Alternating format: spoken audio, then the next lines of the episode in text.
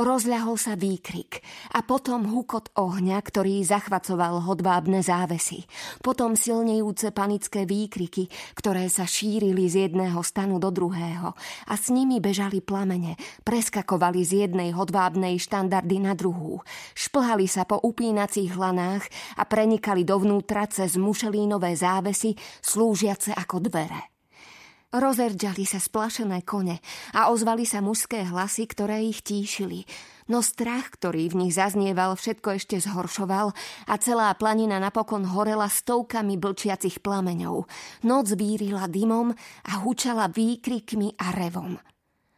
Z postele vyskočilo ustráchané dievčatko a po španielsky volalo a kričalo na mamu. Mauri? Prišli si po nás, Mauri?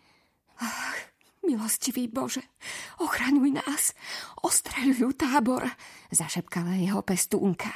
Matka Božia znásilnia ma a teba nabodnú na tie svoje zakrivené meče, nariekala. Mama, kde je moja mama? skríklo dievčatko. Vybehlo zo stanu. Nočná košielka mu plieskala o nohy. Závesy stanu už horeli jasným plameňom a za chrbtom mu vypuklo ohnivé peklo. Horel už celý tábor. Blčali stovky a tisícky stanov. K temnej oblohe vyletovali v ohnivých fontánach iskry, pripomínajúce roje svetojanských mušiek a šírili tú pohromu ďalej. Mama, kričalo dievčatko o pomoc. S plameňou sa vynorili dva obrovské tmavé kone ako veľké mytologické tvory, pohybujúce sa ako jeden, čierne ako uhoľ vo svetle požiaru. Z veľkej výšky, väčšej ako si človek vie predstaviť, sa sklonila mama dievčatka, aby prehovorila k cérke, ktorá sa chvela. Jej hlávka nesiahala koňovi ani po brucho.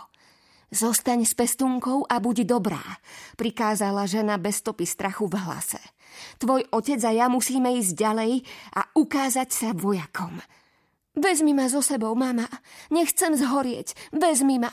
Chytia ma Mauri. Dievčatko vystrelo ruky k mame. Od mamínho náprstného panciera a ozdobného brnenia na nohách sa tajomne odrážalo svetlo ohňa, ako by bola ženou z kovu, ženou zo striebra a zlata, keď sa sklonila a rázne vyhlásila. Ak ma naši muži neuvidia, dajú sa na útek, to by si nechcela. Je mi to jedno, vzliklo dievčatko vystrašene. Záleží mi iba na tebe.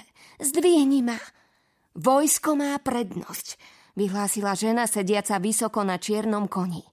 Musím ísť. Obrátila konia od vydesenej cérky. Vrátim sa po teba, zakričala cez plece. Počkaj tu, teraz mám povinnosti. Dievčatko bezmocne hľadelo za odchádzajúcou mamou a otcom. Mama, zafňukalo. Mama, prosím. Ale žena sa neobzrela. Zhoríme tu zaživa, kričala za ňou Madila, jej pestúnka. Bež, bež a schovaj sa!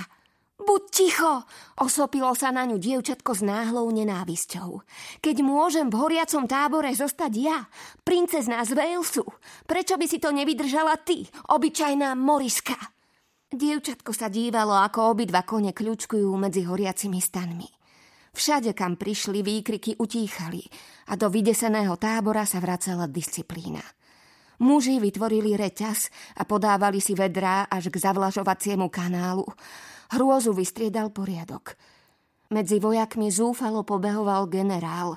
Plochou stranou meča zaháňal mužov do narýchlo zoskupeného bataliónu, z ktorého len pred chvíľou ušli a zoraďovali ich na pláni do obrannej formácie pre prípad, že Mauri uvidia z tmavého cimburia stĺpy ohňa a rozhodnú sa vyraziť do útoku a obsadiť chaotický tábor.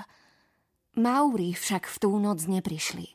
Zostali za vysokými hradbami svojho hradu a čudovali sa, aké nové diabolstvo predvádzajú tí blázniví kresťania v temnote.